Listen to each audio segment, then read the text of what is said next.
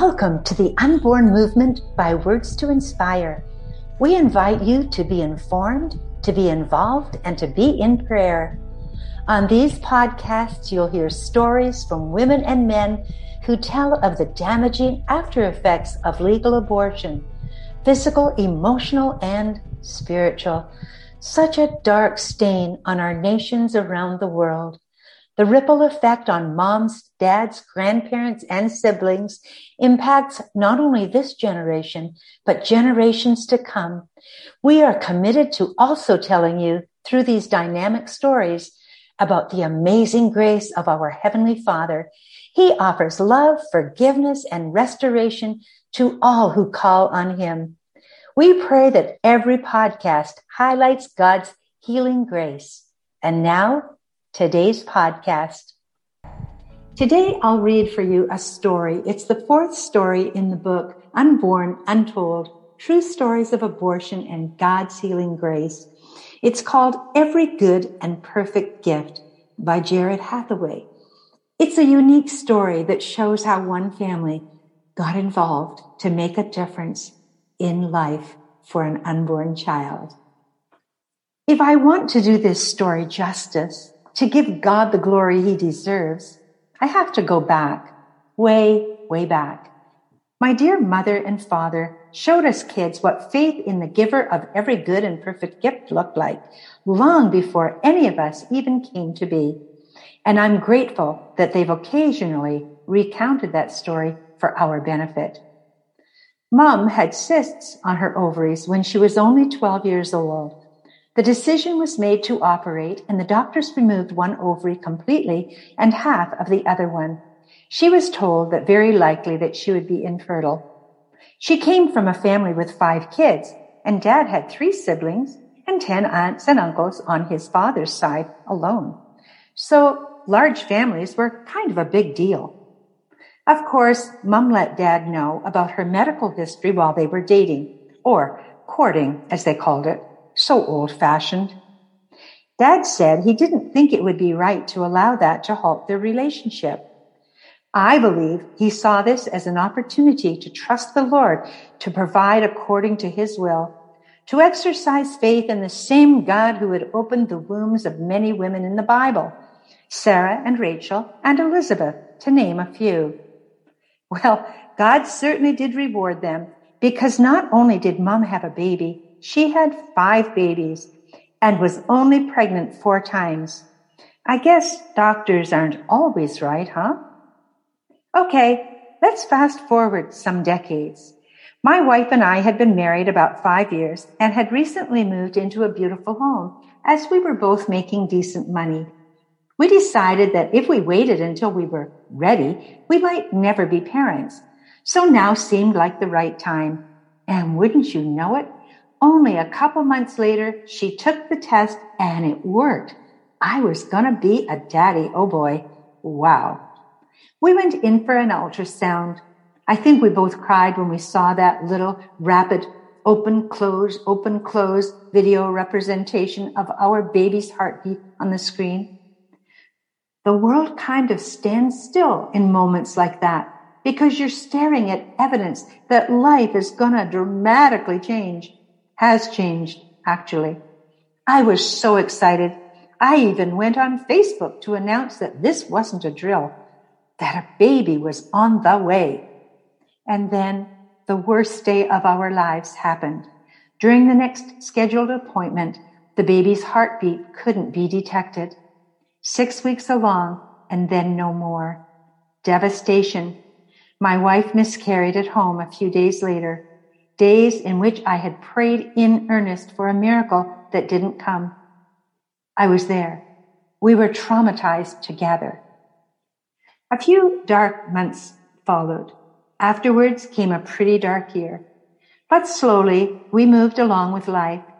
If we had been careful not to get pregnant before, she was doubly careful now not to let it happen. And that crushed me all over because I still held on to hope. I knew the value of a family. I wanted to start and lead my own. But then my dad's words came back to me. How he had faced the decision whether to marry my mom or not. He'd said that he was determined that if we kids couldn't come naturally to them, they'd be open to adoption. Those words gave me hope. So in 2014, we became licensed to provide foster care to children in Franklin County. What an eye opening and amazing experience that was. We had more than 30 kids come through our home in only six months, sometimes for a couple of nights, others for longer. While it was exceedingly difficult, it was some of the most rewarding work I've ever done. And then I marvel now at God's providence. A cute little blonde haired girl was placed onto the list. She was only 16 months old and parental rights had been terminated. She was a ward of the state and her foster mom wouldn't be seeking to adopt her. That was a rarity.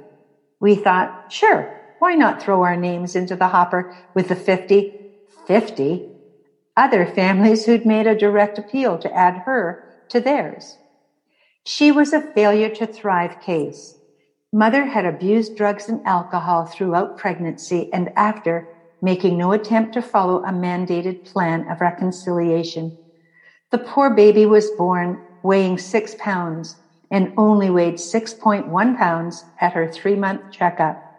The state of Ohio moved in, saving her precious life, thank God. By now, she was healthy, having been in foster care for over 400 days. You dare not get your hopes up too far because 2% chance means 98% chance they'll pick someone else. People who have fostered for years and years. Lo and behold, we were chosen. No joke. They loved us and thought we would be an excellent placement. I agreed, of course, but what an unexpected blessing. And then, get this. We looked at this little girl's birth date March 28, 2013. We'd had the miscarriage on the 23rd. Can you believe that? While we were in pieces, our lives shattered by loss, God was at work behind the scenes, picking up those broken pieces and mending them without our knowledge or permission. What victory! What amazing grace! What mighty providence! Raylan came, came to live in our home on my birthday in 2014 and called me mummy for about three months because the foster home had no man in it. Our family was small and perfect, just the three of us. Raylan began to say daddy and to associate it with me around the first of the year in 2015. We decided to take a respite from fostering kids to kind of establish the family identity, you know. But then we started getting the itch again, and the agency continued to call us because our license was still active. We took in a couple of older teenage girls for a few months. Then one fateful day, we got a call. A newborn needed a place to stay. Baby had a few health issues, mainly withdrawals from the painkillers mom had been on. And by the way, it's incredibly heartbreaking to watch such a tiny baby fighting the symptoms. The baby's name was Sade. We had actually prayed for a newborn, so we could say we'd had the experience. But we did need to consider that we had a two year old to take care of at the time. In the end, though, we couldn't say no and agreed to take the plunge. Pretty incredible. The sleepless nights and formula and teeny tiny diapers and the crying and the major adjustments. All worth it times 10 if I had to assess it. We did meet the bio parents, in case you were wondering. In fact, we practically became foster parents to the parents too. They were actually good people, but addicted to the things I was taught to just say no to and have. They were multi-generational poverty cases and pretty much caught in a rough rut, cyclical maelstrom of dependency and unemployment. But they were making strides and shaping up. They passed drug tests almost immediately after the baby was taken and continued in that course of victory. It was impressive. Then came a night I'll never forget. We'd had our weekly visit with them a day or two before. The poor guy called me up almost in tears, not knowing what to do or where to turn. I look back now with 2020, understanding why it was that he trusted us and had the boldness to reach out and how horrible it might have been if Christ had not been so evident in our lives. You gotta help me, he said. Naturally, I said I'd help in any way I could. We're going to need a ride to Cleveland. We ain't got a car. Our daughter needs to go to the hospital. All right. Why? After a bit of probing on my part, he finally blurted it out. My son has messed up bad. He got with my wife's daughter. She's five months pregnant. She's only 12. Now I have to send my son back to Pennsylvania.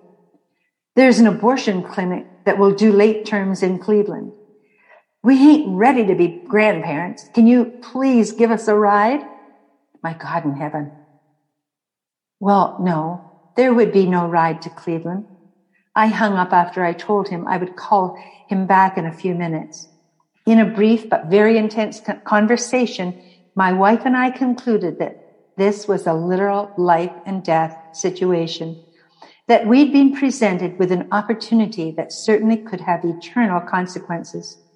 I called the man back. No, we cannot violate our consciences and provide what you're asking. But here's what we can and will do. We are going to help your daughter in any and every possible way. She will have this baby in four months. And if it's determined that she is able to raise the baby in your household, we will celebrate that with you. If you think that this child would be better in the loving home of adopted parents, we will help that come to pass. Or if you, your wife, and your daughter believe that my family, the one that has your baby right now, would make a fitting family for him or her, we would be open to that route. Really? The 43 year old pending grandfather sounded a little shocked. His wife, about to become a grandmother, was younger than my wife. Absolutely. The rest is kind of history. We had to keep everything secret until Ella was born because the birth mother can and sometimes does change her mind. In the meantime, Sade was reunited with them, a successful and happy case study in foster care services. We offered open adoption, but they were content to basically put things behind them and move back to Philadelphia. The girl never really acknowledged that she was pregnant.